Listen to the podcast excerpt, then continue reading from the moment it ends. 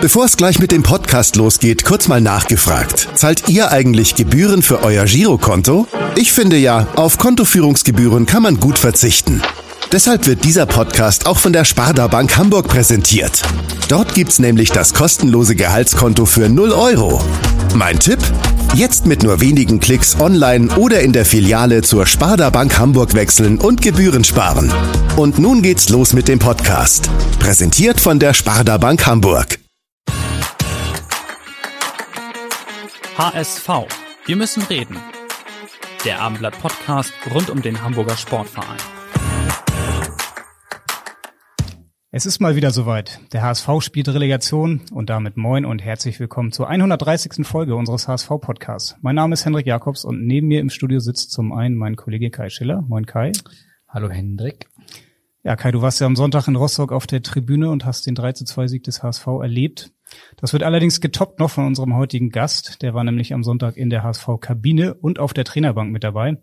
Deswegen begrüßen wir ganz herzlich HSV-Co-Trainer Julian Hübner. Moin, Julian. Moin, Jungs. Ja, schön, dass du heute bei uns bist. Äh, am Donnerstag äh, bist du auch wieder auf der Trainerbank und in der Kabine dabei. Dann wird äh, eine Trainerbank weiter Felix Magath sitzen. Ganz Deutschland guckt zu im Olympiastadion. 75.000, wahrscheinlich 25.000 Hamburger mindestens im Stadion. Irgendwie krass, oder? Richtig krass. Ähm, Riesenvorfreude.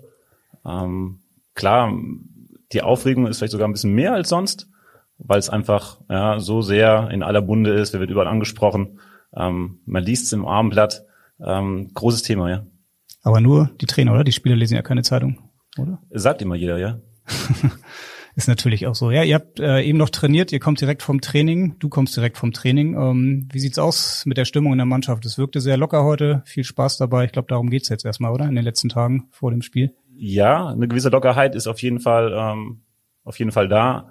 Auf der anderen Seite merkt man schon auch die, die Spannung, der Fokus auf das Spiel.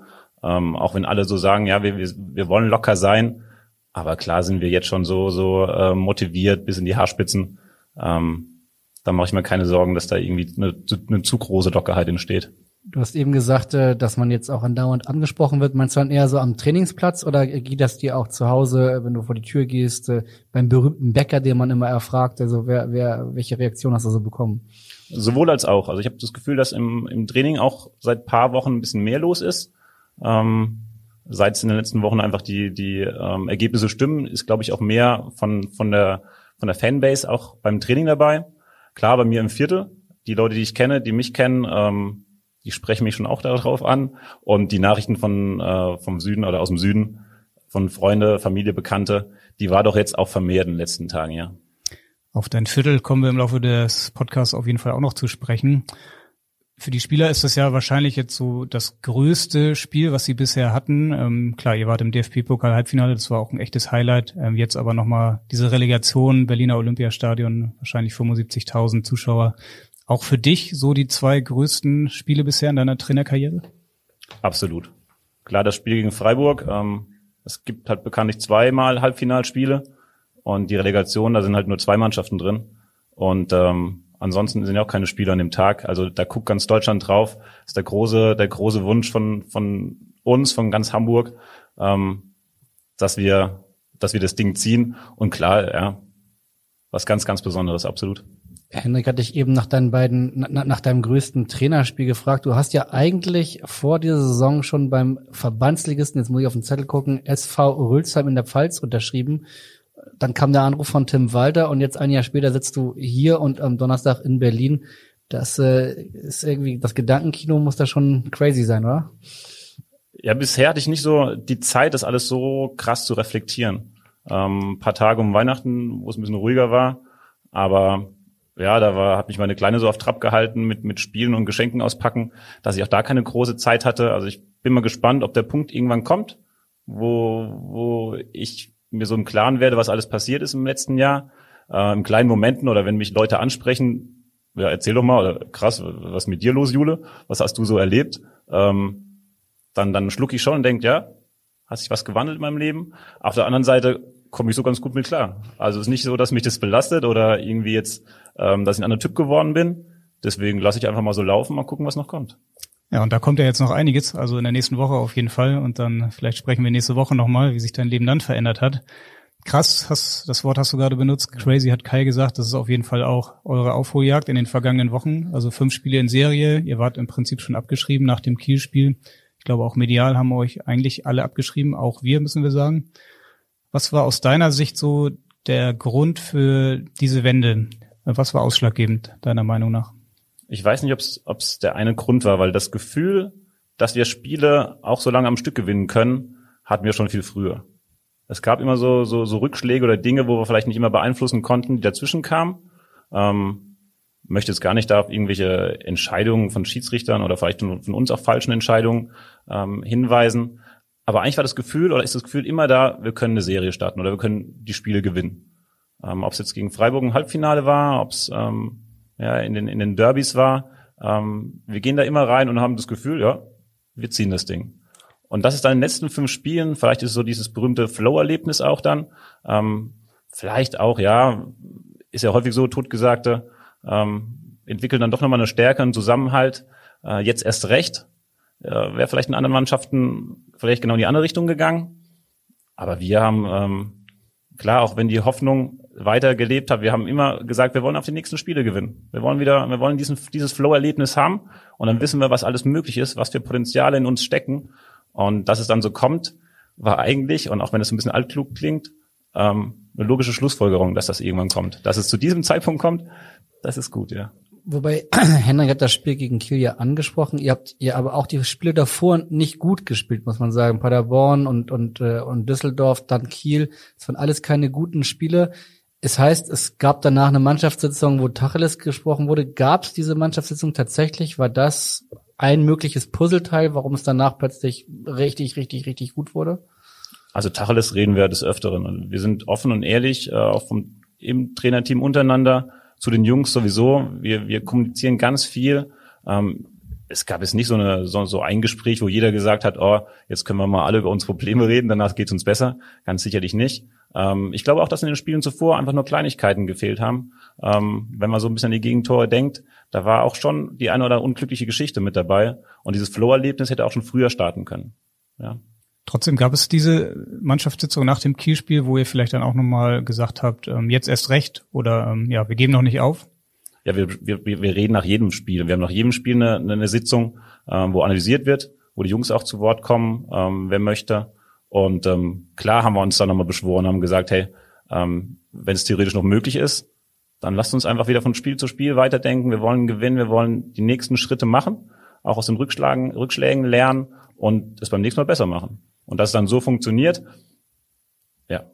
Hendrik und ich versuchen ja so ein bisschen zwei Fragezeichen mäßig zu analysieren, wo der Punkt war, wo es dann quasi gekippt ist. Ähm, was auffällig ist, ist, dass, dass, dass ihr viele Spiele auch ganz am Ende gewinnt oder, oder entscheidende Tore noch schießt, dass ihr euch von Rückschlägen nicht zurückwerfen lässt ähm, ist das dann ja wahrscheinlich auch ein Zeichen für sehr gute mannschaftliche Geschlossenheit, oder?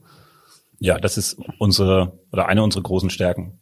Ähm, wenn ich morgens morgens bei uns ins Büro reinkomme und sehe da meine Kollegen, dann ist schon mal erst ähm, eine Riesenfreude, weil wir einfach Bock haben auf den Tag, aufs Arbeiten, auf ähm, auf neue Ideen, auf, auf ähm, Sachen, die wir uns überlegt haben für die Woche umzusetzen. Und dann kommen die Jungs rein. Ähm, Manchmal kommen sie gleich bei uns in der Kabine vorbei ähm, oder im Büro vorbei und begrüßen uns herzlich. Auch da ist gleich eine gute Stimmung da.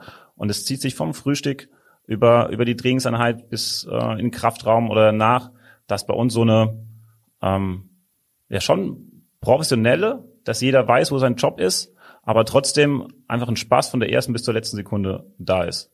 Auch wenn Dinge ja offen angesprochen werden, auch wenn es mal kracht, das gehört absolut dazu, aber da ist auch niemand nachtragend oder ähm, wir haben keinen dabei, der sich dann irgendwie ins Eck verkrümelt und sagt, oh je, ähm, jetzt, jetzt ähm, mache ich einen auf stur, ich bin die Woche raus oder sonst irgendwie.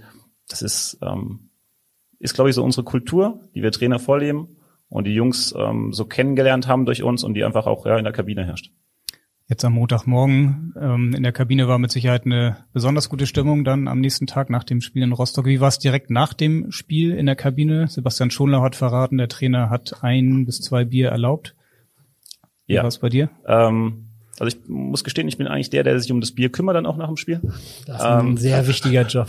Ja, das ist wirklich ein sehr wichtiger Job. Äh, den habe ich so ein bisschen übernommen aus meinen, aus meinen letzten Trainerstationen. Nein, Spaß beiseite. Ähm, klar war die gelöst. Die Jungs, ähm, die nicht im Kader waren, ähm, das war nochmal so ein richtiger, ähm, ja, eine richtige Initialzündung, als die auf einmal die Tür reinkamen. Da war die Stimmung auf einmal nochmal besser, als dann Leibe, Stevie, Elijah und ähm, das Staff-Team auch außenrum in die Kabine kam. Und allein daran hat man gesehen, hey, da ist einfach eine Freude von allen mit dabei.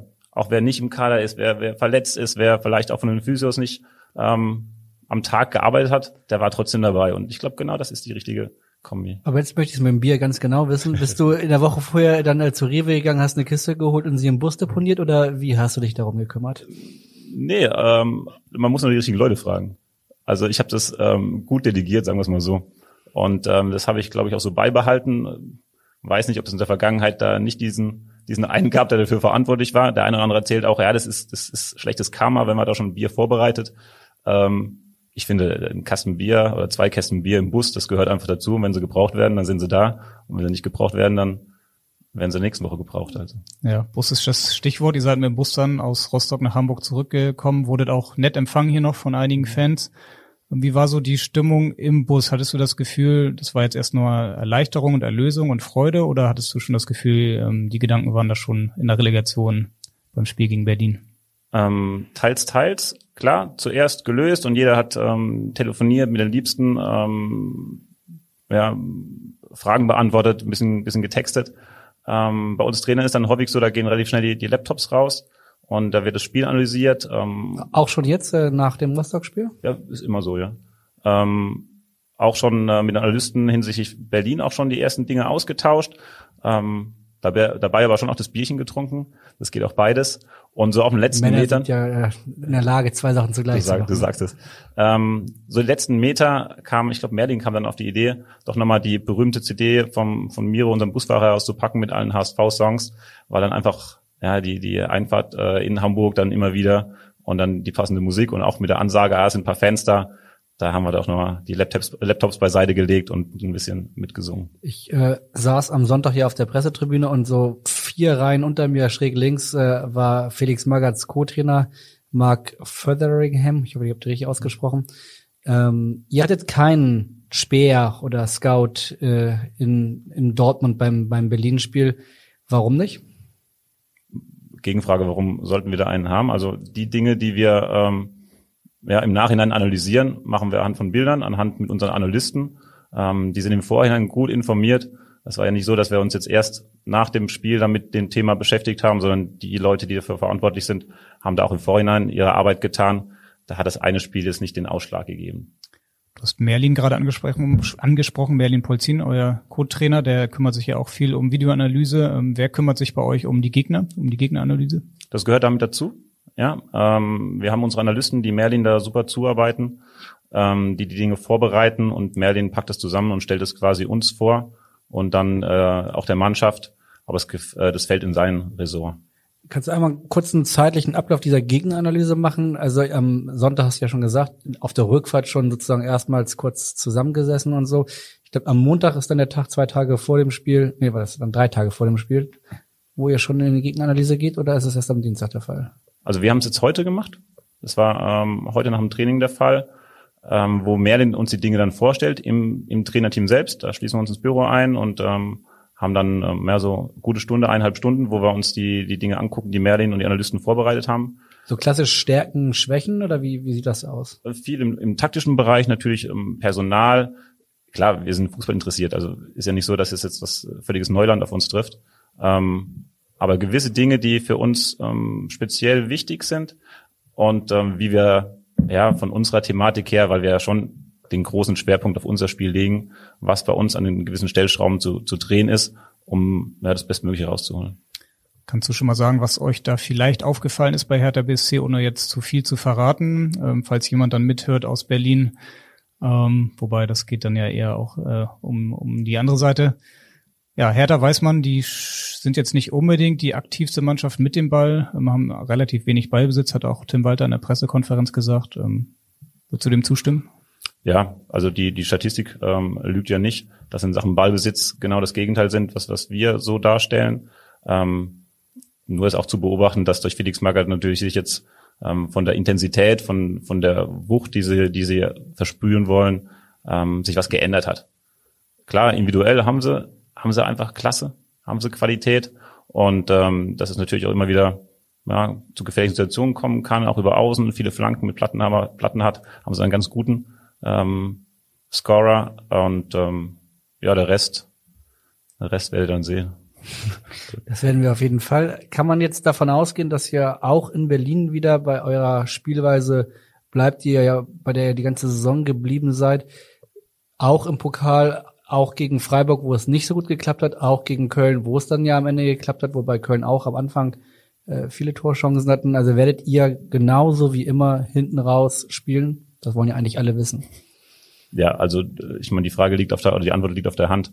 Wir, wir haben uns die ganze Saison auf unsere Stärken besonnen und werden das in den zwei Spielen auch wieder tun. Das ist unsere DNA, das macht uns stark. Daran glauben nicht nur wir, daran glauben die Jungs. Das, das, das sieht man jeden Tag. Das, das hört man auch immer wieder von den Jungs. Ähm, alles andere, da, da, da würden wir uns selbst verraten. Da wäre alles das, was wir uns aufgebaut haben, woran wir gearbeitet haben, wo wir uns auch äh, ständig, stetig entwickelt haben, wäre über den Haufen geschmissen, wenn wir jetzt sagen würden, komm, äh, wir machen was anderes. Nein. Trotzdem nimmt man mal mit Sicherheit auch hier und da Anpassung vor. Zum Beispiel verteidigt er ja auch relativ hoch. Ihr steht dann sehr hoch mit der Viererkette. Könnte es dann vielleicht sein, dass man in Berlin vielleicht da mal ein bisschen tiefer steht, ohne seine Spielidee jetzt komplett über den Haufen zu werfen? Das ist situativ so. Ja, also das, ähm, die Jungs haben schon auch gelernt, den, den Gegner zu beobachten und nicht, nicht immer nach draußen zu gucken zu uns und zu erwarten, ah ja, jetzt, was, was machen wir als nächstes, wenn es vielleicht bei den ersten zwei ähm, ja, Spieleröffnung des Gegners nicht so funktioniert, sondern die Jungs haben da ihr, ihr Handwerk, Handwerkszeug, die wissen, was zu tun ist und genau durch diese Analyse, die wir auch im Vorhinein tätigen, wissen die ja auch, was auf sie zukommt. Und ähm, dann wissen die schon auch dementsprechend zu reagieren. Und wenn das eine oder andere nicht funktioniert und dann geht es vielleicht ein bisschen höher, ein bisschen tiefer, der, der, der Außenverteidiger kommt vielleicht ein bisschen weiter nach innen. Das sind kleine Stellschrauben, die vielleicht nicht immer so offensichtlich sind, aber die auf jeden Fall so beobachten sind. Ja. Wenn man sich in der ersten oder zweiten Bundesliga umhört oder auch Experten fragt, dann, äh, dann sagen eigentlich alle, dass das schon eine sehr besondere Spielweise ist, die ihr da pflegt. Für dich ist sie natürlich nicht neu. Ihr habt die 2014, 2015 mit der U19 vom KSC entwickelt. Du und, und Tim Walter hat sich diese Spielweise eigentlich, die ihr damals schon habt spielen lassen, hat die sich seitdem extrem weiterentwickelt oder ist das sehr, sehr, sehr vergleichbar von heute zu damals? die Grundprinzipien sind auf jeden Fall ähm, genauso, wie sie auch damals waren. Es ist ein bisschen weniger ähm, vom Umschalten her in den Vordergrund gestellt jetzt. Da hat Tim auch natürlich durch die Erfahrungen, die er bis dahin gemacht hat, ähm, sich auch da weiterentwickelt und ähm, mehr Richtung Ballbesitz. Aber die, die mutige Eröffnung, ähm, da kann man auch Spieler wie, wie Yannick Dehm fragen, der damals auch mit dabei war, die hat sich da, nee, hat sich nicht geändert. Das war seine, ähm, ja, seine, seine Idee, seine, ähm, kann man ganz klar ihn auf die Fahnen schreiben, ich war dabei, aber ich möchte mich da nicht auf keinen Fall irgendwie in den Vordergrund drängen und sagen, das, das kam aus meiner Feder. Aber ähm, er war da schon immer selbstbewusst und, und stolz auf diese Idee und hat auch gegen Widerstände angekämpft und hatte sie dann mit dem Jahrgang 96, 97 auch die Mannschaft, die es so umsetzen konnte und hat es bis heute weiterentwickelt, natürlich immer noch ein bisschen besser. Aber die Grundideen waren, waren damals schon da, ja. Das war ja, Kai hat's gesagt, die Saison 2014, 2015, richtig? Ja. Genau, in, das war genau das Jahr, wo der Karlsruher SC dann es ja auch mit den Profis in die Relegation geschafft hat und dann gab's ja dieses legendäre Spiel gegen den HSV und wir haben jetzt eine Frage von einem Spieler, der damals in diesem Rückspiel in Karlsruhe eine entscheidende Rolle gespielt hat. Moin Jule, ich bin's Meffo. Ich habe auch eine Frage an dich und zwar äh, würde ich mal gerne wissen, ob du bei der letzten Relegation vom HSV, die äh, meines Wissens nach gegen den, gegen den KSC war, ob du damals äh, schon für den HSV warst oder, oder noch nicht. Und äh, wo du das äh, Spiel geschaut hast und was du, äh, ja, ob du spannend fandest. Liebe Grüße. Ja, das war Jonas Meffert und äh, er möchte wissen, wo genau du warst, als er ganz klar den Ball mit der Hand äh, regelwidrig gespielt hat und äh, danach Marcelo Diaz den Freischuss zum 1 zu 1 getroffen hat. Ähm, um die eine Frage zu beantworten, ich war klar für einen KSC, ich war zu der Zeit bei der U19.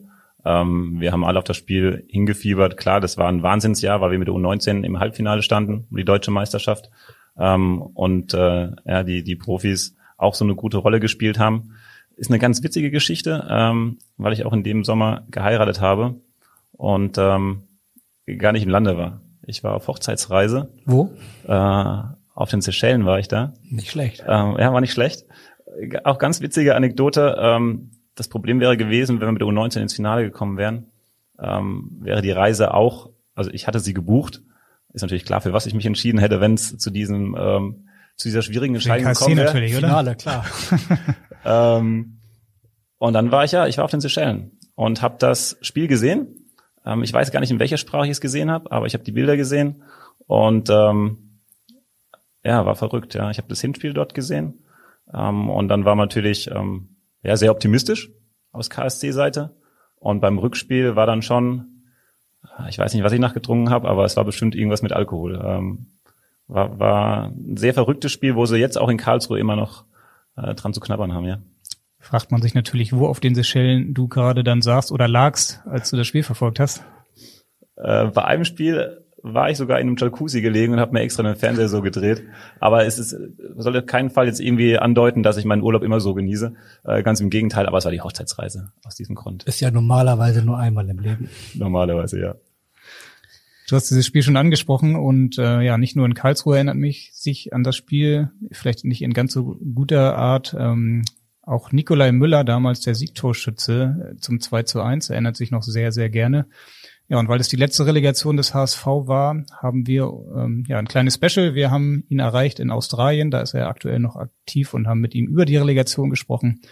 Und dieses kurze Gespräch spielen wir an dieser Stelle kurz ein. Und ich sage Moin und beste Grüße nach Australien. Moin, Nikolai Müller. Moin. Ja, schön dich mal wieder zu sehen. Wie geht's dir da drüben in Down Under? Ja, sehr gut. Ähm, Saison ist vorbei jetzt. Ähm, ja, jetzt fangen erstmal die Ferien an und ähm, dann schauen wir mal. Schauen wir mal, das ist ein gutes Stichwort. Wir schauen mal auf die Relegation. Da kommen natürlich besondere Erinnerungen hoch, gerade auch bei dir.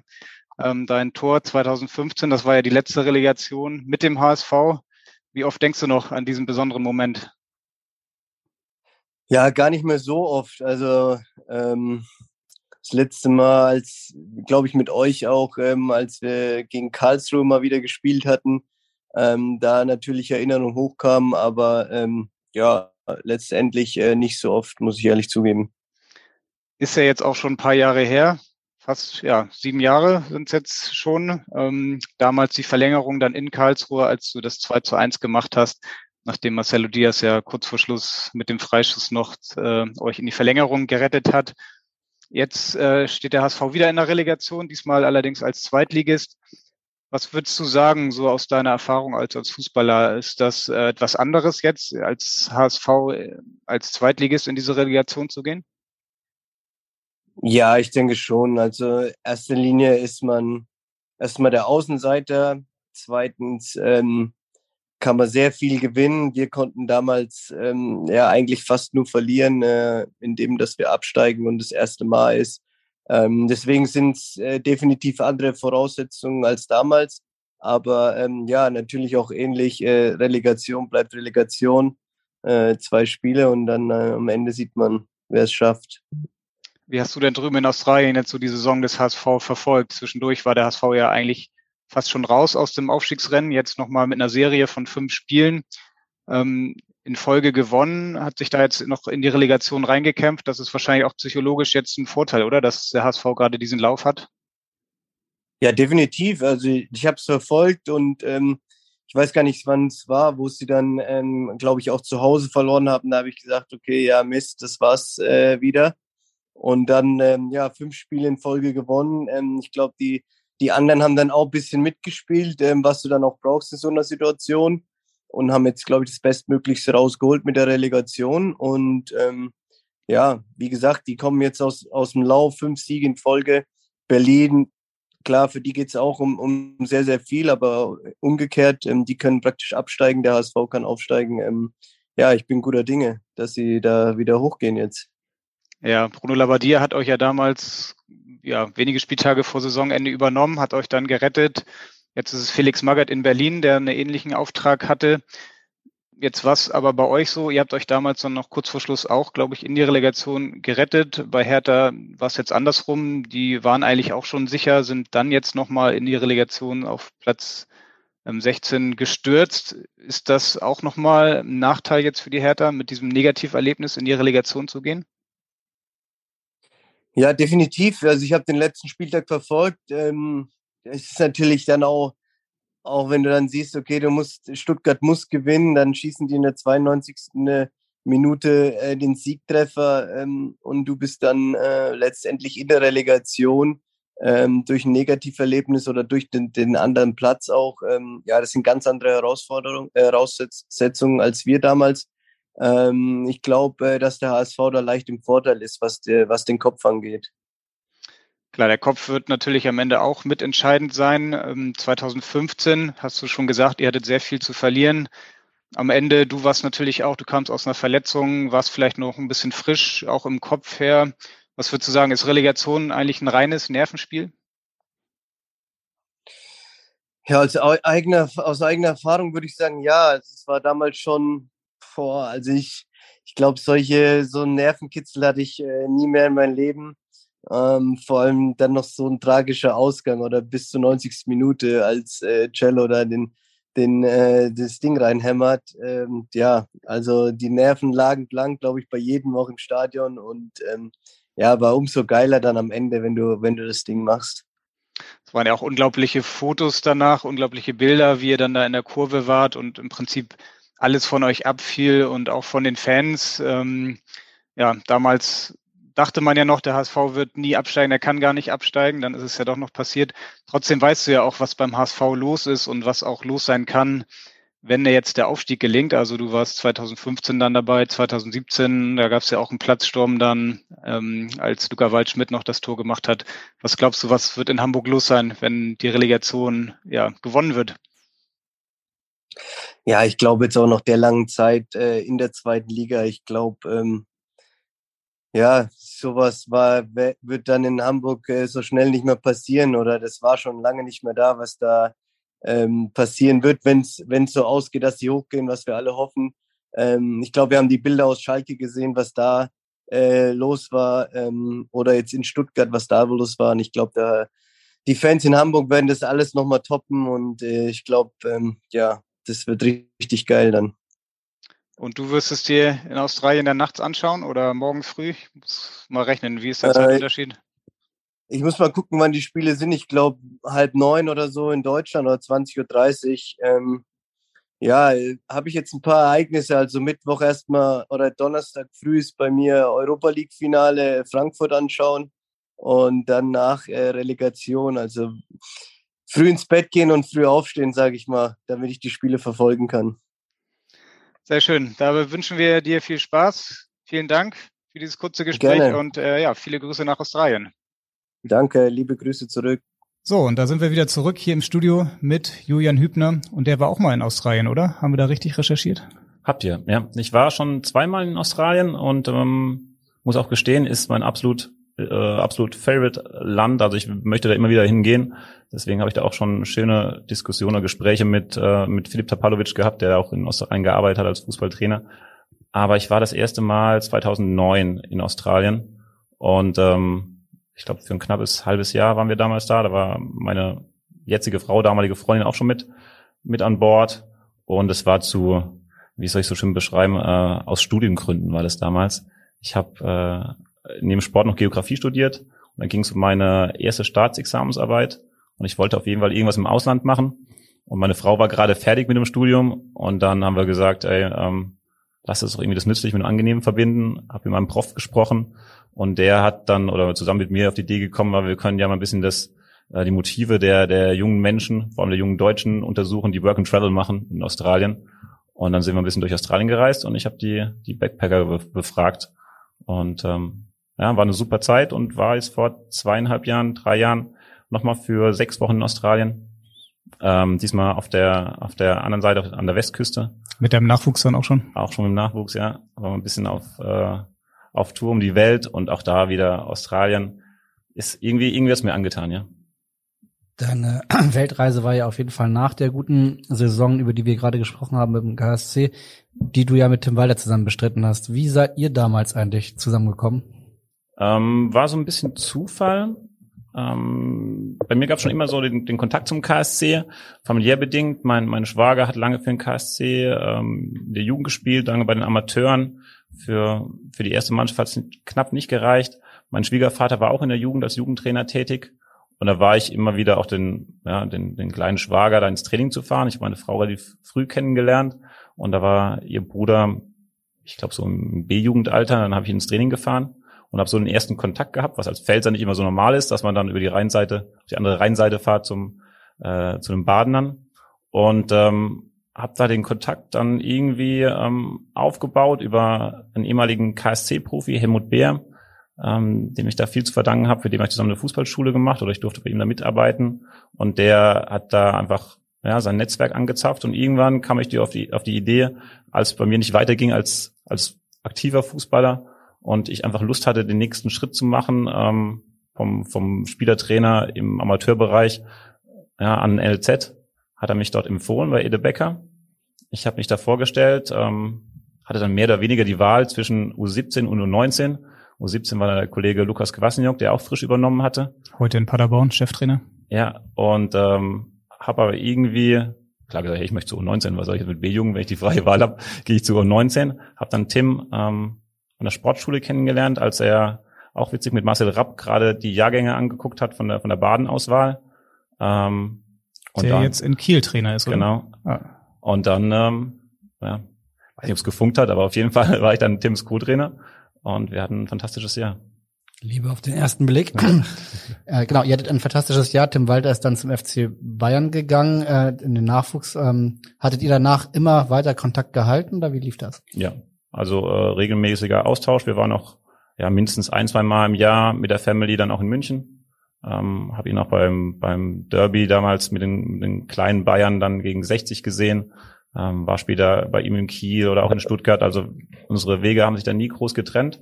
Ähm, zumindest ja, war immer der Austausch da. Und dann, jetzt ist er jeden Tag da. Ja. Du hast ja auch damals noch als Lehrer gearbeitet. Äh, war dann trotzdem bei dir die Idee da, irgendwann im Profifußball auch zu arbeiten als Co-Trainer oder als ja, Cheftrainer vielleicht irgendwann sogar mal? Ähm, so einen richtigen Plan steht da jetzt nicht dahinter. Ähm, ich habe immer im Leben das gemacht, was mir riesen Freude bereitet hat. Und wenn es anstrengend war, weil es zwei oder drei Sachen gleichzeitig waren, habe ich es trotzdem gemacht. Ähm, es kam dann erst so mit der mit der Geburt meiner Tochter, ähm, wo ich gemerkt habe, oh, das alles jetzt unter den Hut zu bringen, das wird schwierig. Und dann musste ich mich mehr oder weniger entscheiden. Ähm, diese Entscheidung hat ein bisschen länger gedauert, deswegen habe ich mir ein Sabbatjahr genommen.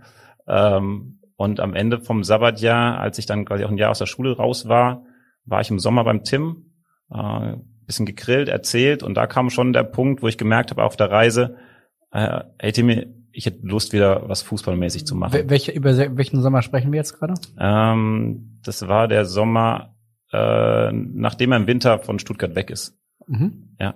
Ähm, er war quasi Anfang schon, 2020 muss das gewesen sein. Ja, er war quasi schon ein halbes Jahr zu Hause.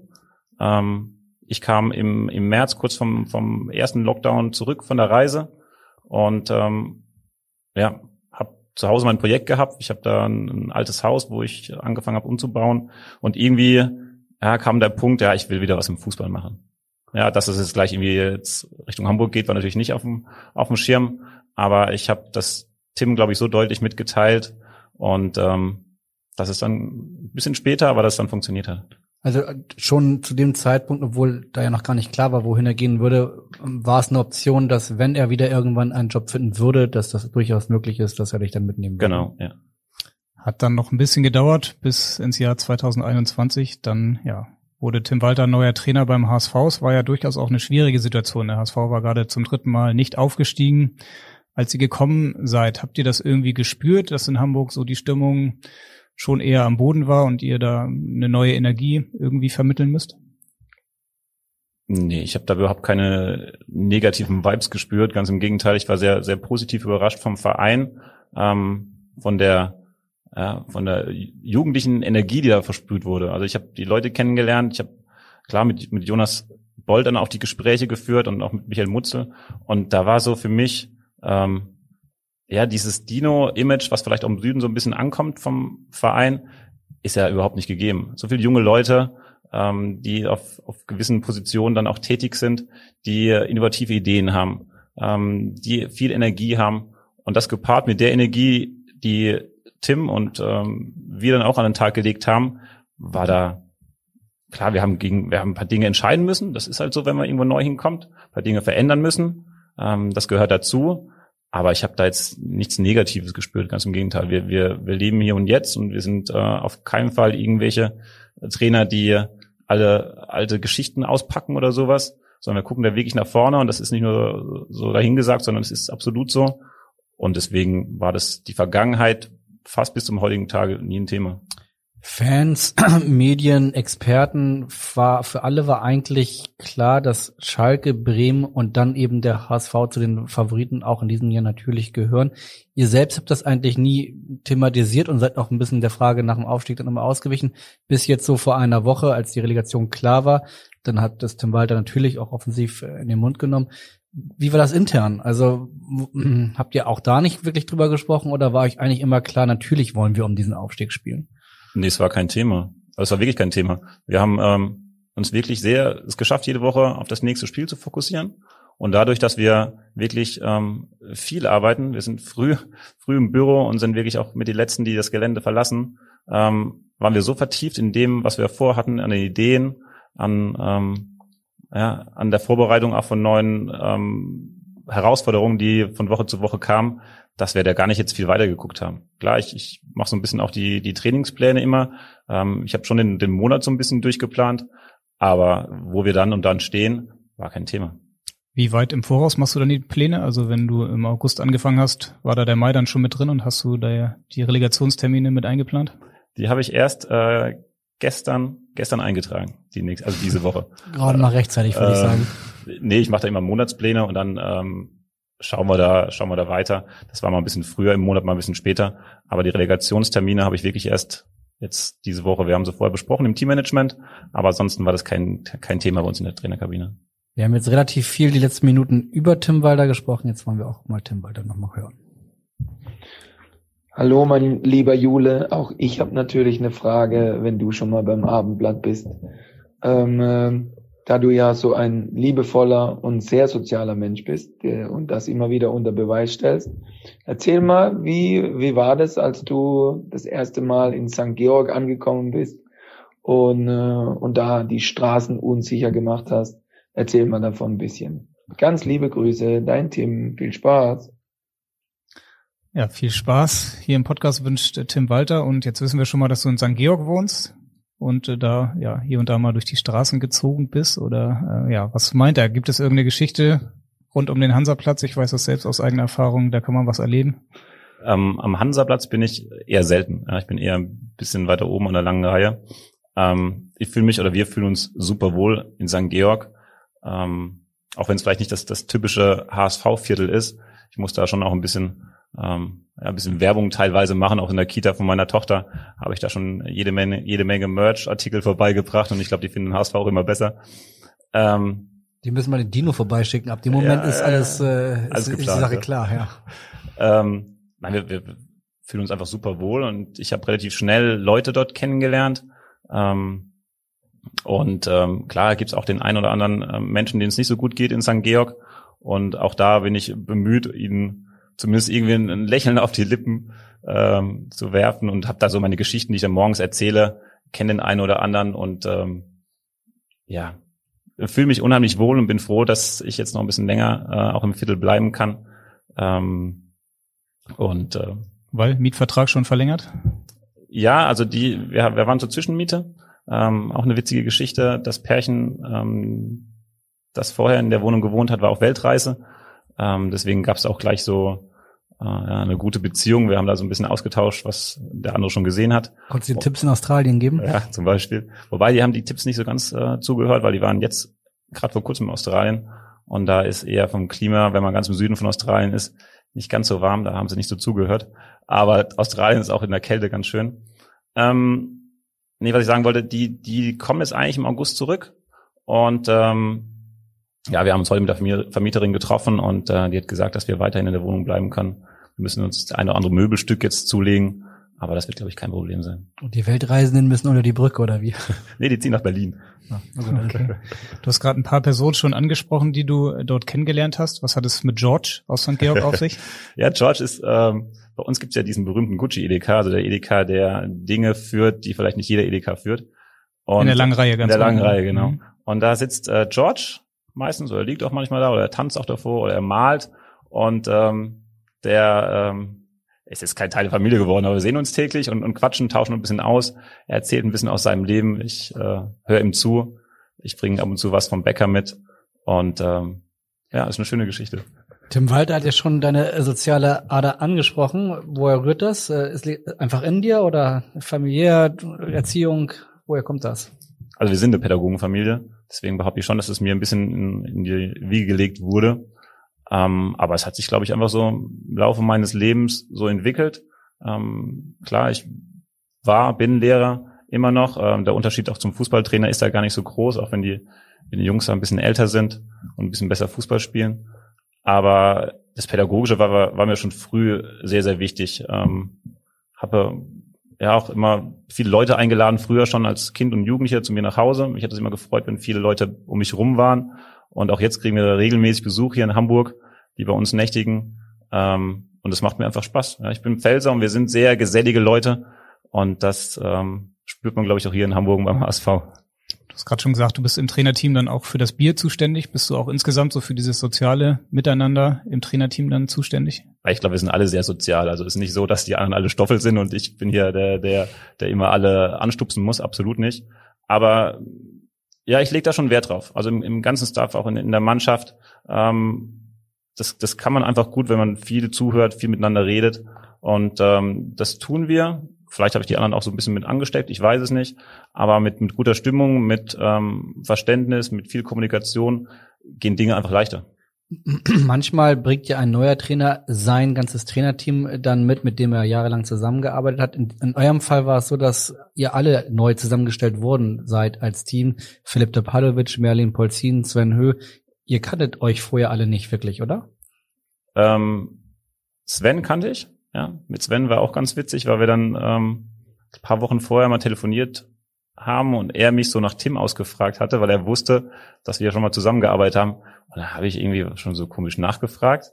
Und dann hat er so ein bisschen erzählt, dass er da einen Termin hat. Und dann habe ich gesagt, Sven, witzig, ich habe da auch einen Termin.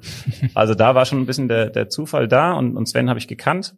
Ähm, in der Pfalz kennt man sich auch. Ähm, von Philipp habe ich ein paar Geschichten gehört, von Tim. Und Merlin, nee, Merlin haben wir gar nicht gekannt. Aber ich glaube, dadurch, dass wir alle alle fünf so unterschiedlich sind und auch die Athletiktrainer, die ja auch mit zum Trainerteam dazugehören, dass wir alle so unterschiedlich sind, sind wir, glaube ich, einfach äh, eine super Truppe. Kannst du dich noch erinnern, wann ihr euch das erste Mal so im ganzen Trainerteam zusammengesessen habt und was ihr ja dann besprochen habt? Das ist eine gute Frage. Ähm, das muss irgendwie, es wäre relativ kurzfristig dann auch mit den, mit den Co-Trainer-Entscheidungen. Ähm, erst kurz, kurz bevor es dann auch wirklich losging bei, mit der Mannschaft, haben wir, glaube so ein, zwei Tage uns äh, in Hamburg vorher getroffen und dann, äh, ja, ich glaube, da, da ist das, also da gab es kein großes Eis zu brechen. Wir haben gleich drauf losgeredet. Ich habe mit, mit Philipp relativ schnell über gemerkt, dass wir mit Australien dann eine gemeinsame, gemeinsame Leidenschaft haben. Und ähm, das, da, da gab es irgendwie kein so richtiges Kennenlernen. Das ging gleich richtig los. Ja. Ihr habt ja dann relativ schnell euren bekannten Frühstücksclub äh, gegründet. Wie muss man sich das vorstellen? Ähm, sprichst du jetzt das, das Frühstück auch mit der, mit der Mannschaft an oder was meinst du jetzt da konkret? Oder ich glaube, es, wir haben mal einen Podcast mit Philipp Lange ähm, aufgenommen und da hast du sogar die Frage gestellt oh. nach dem morgendlichen Breakfast oder Frühstücksclub. Ja, das wird bei uns groß geschrieben, das Frühstück.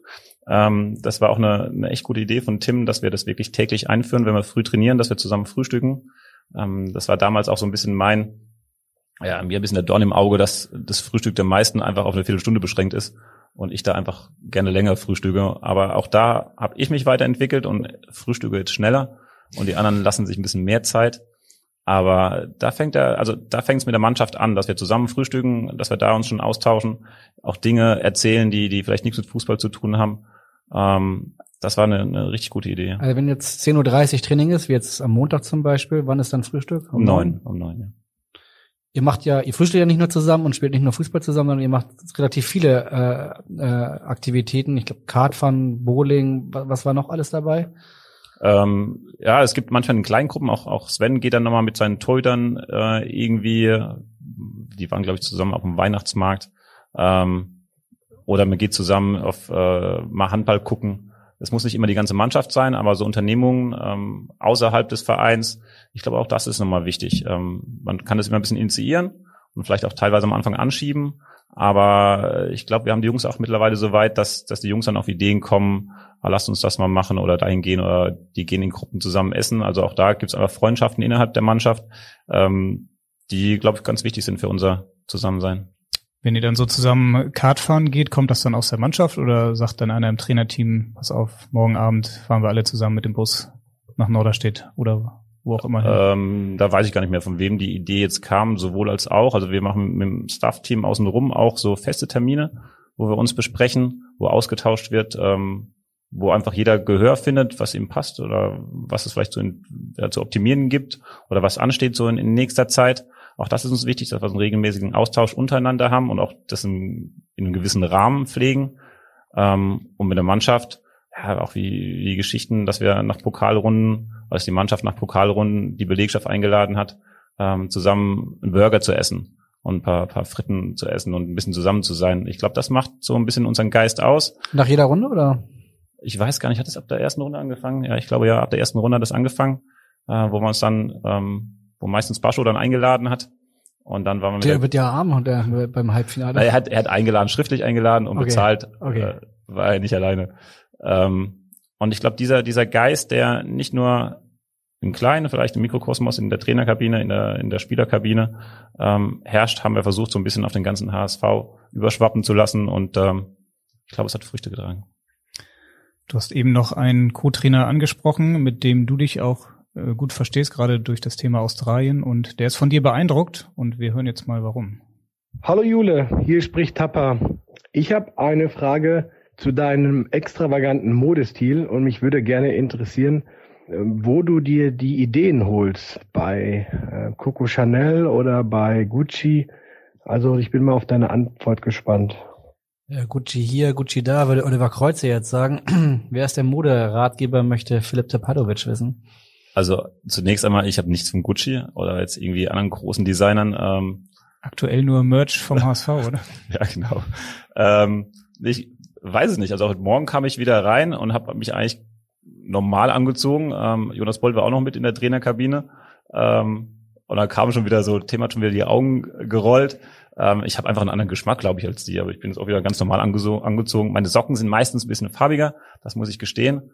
Ähm, da Hattest du diese Jacke, die du hier gerade eben auch anhattest, heute Morgen auch schon ah, an? ja, auch heute Morgen. Okay, dann verstehe ich, warum da vielleicht weil da mal die Augen Danke, gedreht ja, danke.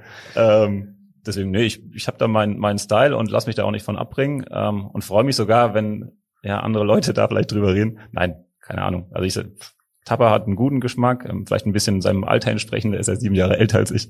Ähm, ich bin noch keine 40, da kann man sich, glaube ich, noch so ein bisschen so anziehen. Und Trainerbüro heißt, ihr teilt euch, ihr Trainer zusammen teilt euch dann ein großes, ein großes Büro. Ja, bei uns ist auch meistens die Tür offen, ähm, dass der derjenige, der von uns aus will, gleich reinkommen kann.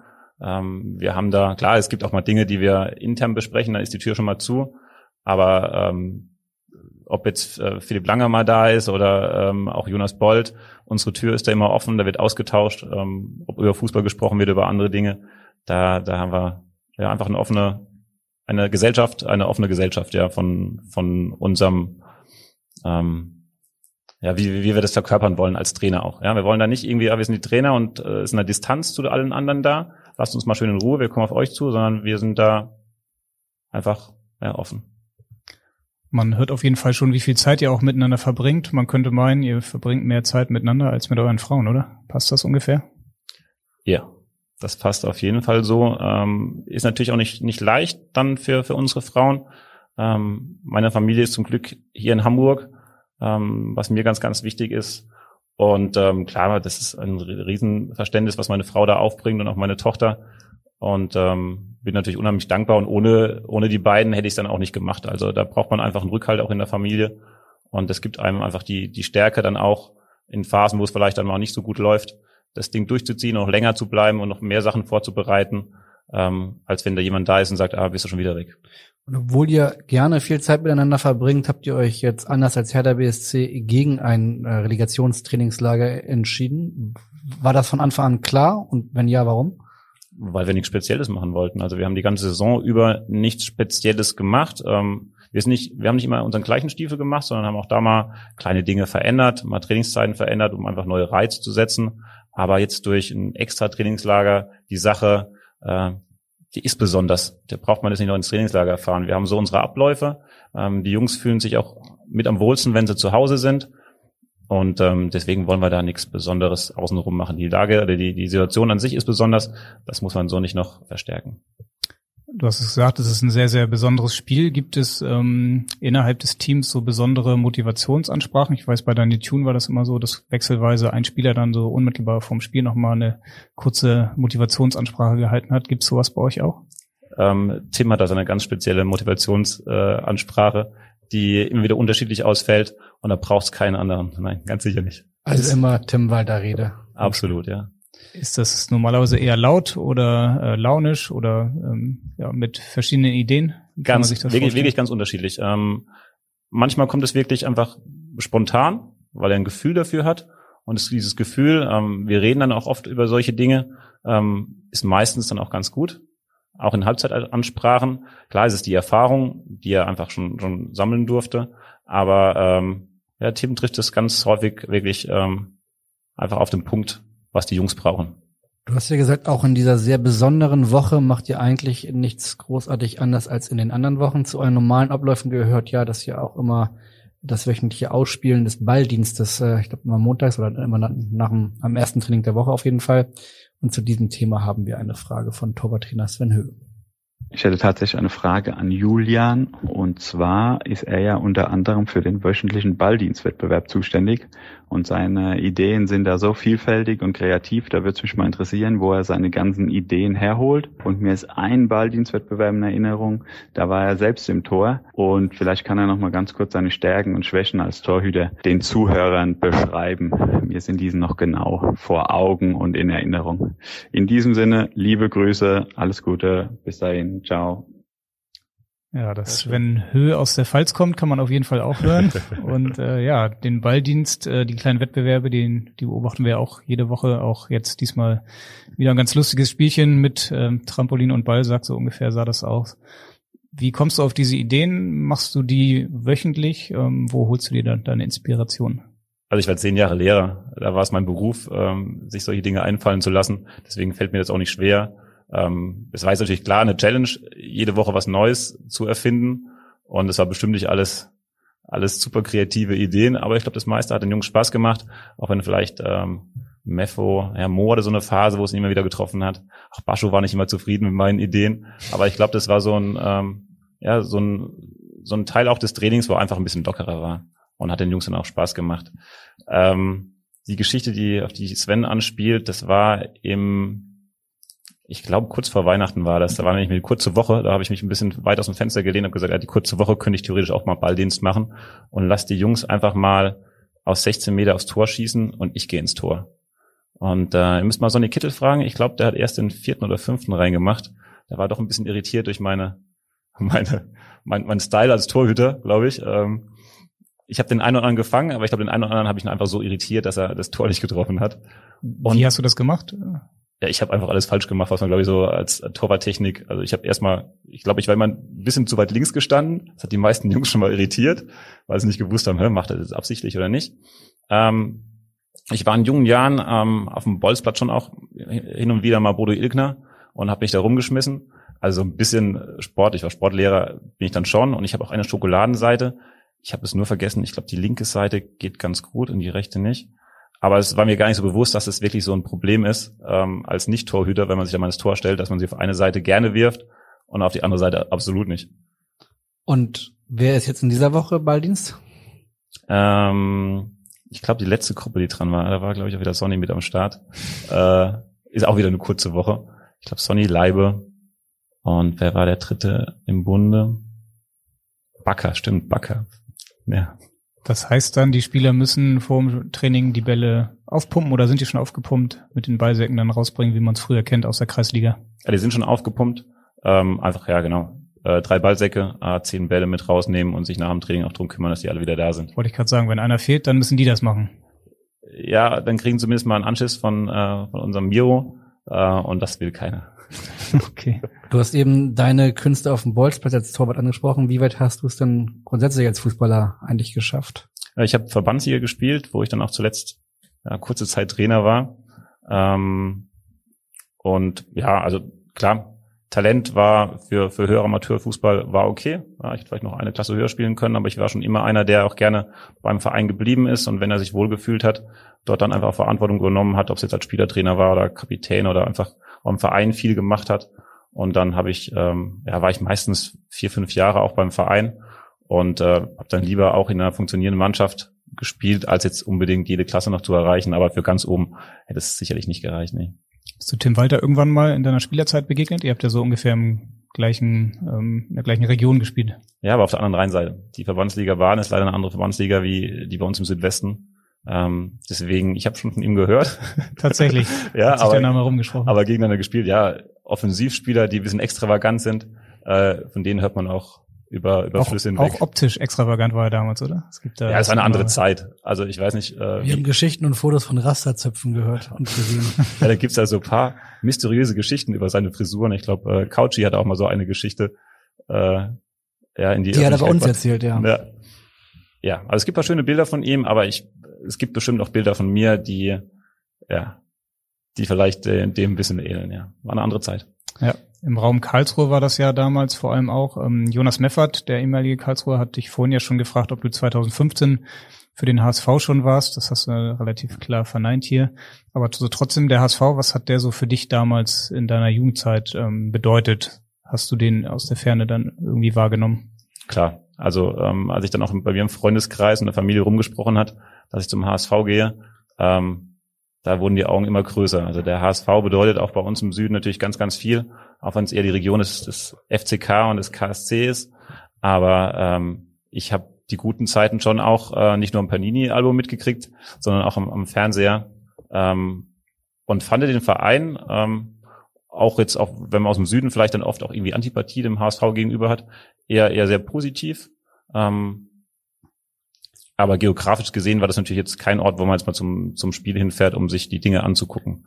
Ähm, so die richtige Berührung kam natürlich dann mit dem Relegationsspiel, wo man auf einmal das Gefühl gehabt hat, ja, vielleicht ist doch nicht alles so cool beim HSV, was man so als Kind immer gedacht hat. Ähm, aber das, dass es nicht so ist, das hat sich ja bei mir im letzten Jahr einfach, äh, hat sich bei mir gezeigt und ähm, ein großes HSV jetzt mittlerweile. Für die ganz guten HSV-Zeiten bist du wahrscheinlich noch ein bisschen zu jung, ähm, aber jetzt spielt ihr, wie gesagt, am Donnerstag äh, gegen Hertha mit Felix Magath auf der Bank. Bei euch im Nachwuchs ist Horst Rubisch. Jetzt diese Möglichkeit zu haben, diesen großen HSV dann, dann in die Bundesliga wieder zurückzubringen. Was bedeutet dir das? Ähm, ja, wie ich vorhin schon angedeutet habe, so richtig klar wird mir das vielleicht irgendwann in, ja, wenn ich jetzt in, in zehn Tagen, 14 Tagen gleich im Urlaub bin. Ähm, und Aber nicht in Australien. Nicht, nein, leider nicht in Australien, da ist die Zeit zu kurz. Ähm, natürlich muss ich mich da manchmal zwicken. Wenn ich dann bei Horst drüben bin, ich bin ja oft auch im Austausch mit, mit der, mit der Akademie, mit den, äh, mit dem NLZ und bin dann oft bei, bei Peter Reimers oder äh, Olli Kirch und dann auch bei Horst, dass ich da mit Horst zusammensitze und höre mir die Geschichten von früher an, wenn ich nicht zu Wort komme, ähm, ist, ist schon was Besonderes. Klar, auf der anderen Seite äh, liebt er den Fußball, ich liebe den Fußball. Wir sind beide beim HSV und machen alles dafür, dass es wieder bessere Zeiten gibt. Und dann hat man schon so viele Gemeinsamkeiten, dass der Rest keine Rolle spielt. Ist das oft so, wenn man dann im Campus mal durch den Flur läuft, dann holt ein Horst Rubisch rein und erzählt mal kurz ein paar Geschichten von früher? Ähm, oft ist es nicht, aber wenn man sich in die Nähe wagt, dann kann, Kann das das mal vorkommen. passieren? Aber du bist derjenige im Trainerteam, der sozusagen die Verbindung zum Nachwuchs äh, intensivieren soll. Ja, das war mir von Anfang an auch ähm, ganz, ganz wichtig, weil ich aus dem NLZ komme, weil ich es oft von der anderen Seite auch ähm, versucht habe zu initiieren und beim KSC ja auch sehr regelmäßig ähm, Jugendtrainer dann auch ja, aufgestiegen sind zu den Profitrainern und sich ganz viele Trainer mal vorgenommen haben, ah ja, wenn ich da oben bin, dann wird es anders. Und dann war es doch ja, zu, zu beobachten, dass es doch nicht immer anders war, weil einfach andere Dinge ja, für den Trainer dann wichtiger waren oder einfach die Zeit dann zu kurz war, um solche Dinge zu verändern. Und das war mir von Anfang an klar, das möchte ich, möchte ich ändern.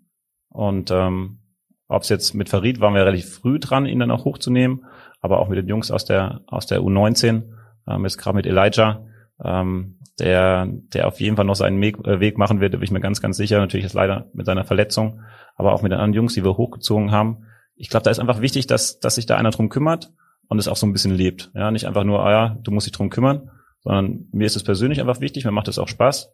Und was, was gibt es Cooleres, als ja, jungen Spielern zu sagen, hey, du bist morgen bei uns im Training dabei oder hey, du, du fährst da und dahin mit. Oder auch bei Elijah zu sehen in Darmstadt, hey, er kriegt seine ersten Minuten. Ähm, das ist ja, das, ich glaube, jeder Profi, der ähm, sagen wir, Bundesliga gespielt hat, erste oder zweite, da kann sich ganz genau dran erinnern an diese paar Minuten. Und ich war dann so ein bisschen auch derjenige, der sich da ein bisschen ja, mehr, ins, mehr ins Zeug gelegt hat, dass es so weit kommt und es ist schön dabei zu sein. Ja. Elijah war ja auch am Sonntag in Rostock dabei, wie viele andere Spieler, die eigentlich verletzt sind. Äh, wie ist das jetzt am Donnerstag in Berlin? Ihr hattet, glaube ich, in Rostock zwei Teambusse, wo dann auch aus der Geschäftsstelle viele dabei waren.